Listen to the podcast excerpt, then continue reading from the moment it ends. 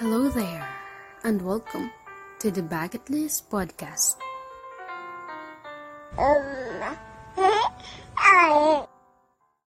So, we have our bucket lister number two. Here you go. Hi Mars, hindi ko alam saan start. Sarcastic pero madalas ako mag-overthink, yet di ko alam kung anong sasabihin or paano i-share ito. There are times, no, maraming times na magising ako sa gabi, tapos makakatulog ako around 2am or past na kahit wala naman akong ginagawa. Or nagkapikit lang ako pero hindi ako makatulog. I know there's something in my head and believe me, I'm trying ways to sleep pero antukin lang ako after hours nagising or after mapagod yung isip ko when overthinking I don't exactly need answers. I just want to know I'm still normal.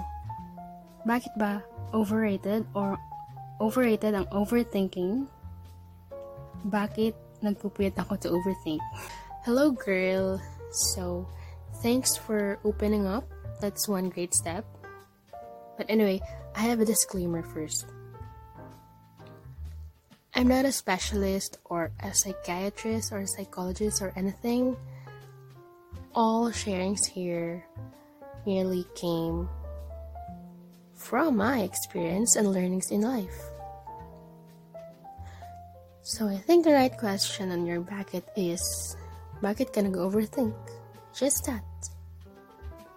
Pag naiising ka sa gabi or madaling araw, you're sleepy pa rin, di ba?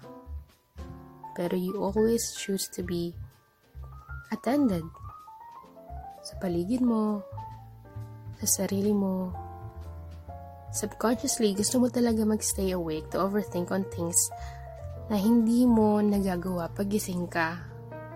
Kasi when, when you're in your bed, mm, nakahiga, or relaxed, walang noise, walang ibang tao, walang pressure, that's where you feel like most yourself. You have yourself only for yourself. And that's totally normal and fine. Hmm? Ako nga rin, nung, nung time na nagigising pa ako sa madaling araw, naalala ko, madalas, hindi na ako makatulog hanggang, hanggang mag-meet up na kami ng alarm ko. Minsan nga ako na nagpapatay bago pa siya mag-alarm. Pero hindi naman kasi maganda yung uh, maaga ka nagigising tapos hindi ka na makatulog. Kasi para ka rin nagpuyat. Right?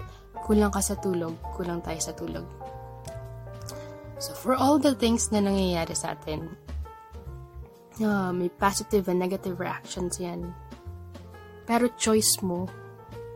Choice mo naman kung paano ka magre-react. So, if nagigising ka ng madaling araw or nagigising ka ng gabi and hindi ka na makatulog, do something productive. Like, gawin mo din sa gabi kung ano yung gusto mong matapos sa umaga. Ah, may isa pa ako naisip kung bakit ka nagpupuyat. Maybe kasi may mga pangarap tayo, ikaw, na natatakot tayong makalimutan. Or natatakot tayong nakakalimutan na natin. Or minsan kinakalimutan natin kasi busy tayo sa work, busy sa pamilya, sa kaibigan. Yan, as I've mentioned kanina, we have, our, we have ourselves during the night. Kaya gusto natin ma-feel yung puyat kasi atin lang yung sarili natin. Hmm, why don't you, at night na magising ka, just close your eyes, go back to your childhood memories, yung wala pa masyadong problema. Meet your old self and ask him or her Ano ba talaga yung pangarap mo? Bukod sa matulungan yung family mo, ano bang pangarap mo para sa sarili mo? Yung gusto mo talagang gawin. Hindi lang dahil sa kikitain. Kundi yun talaga yung desire mo.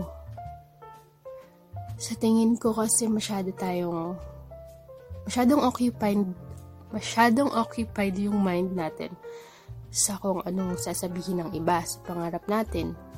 Especially kung maabot ba natin or hindi. Kaya pag we're alone by ourselves, we become who we truly are. We want to serve the best to ourselves.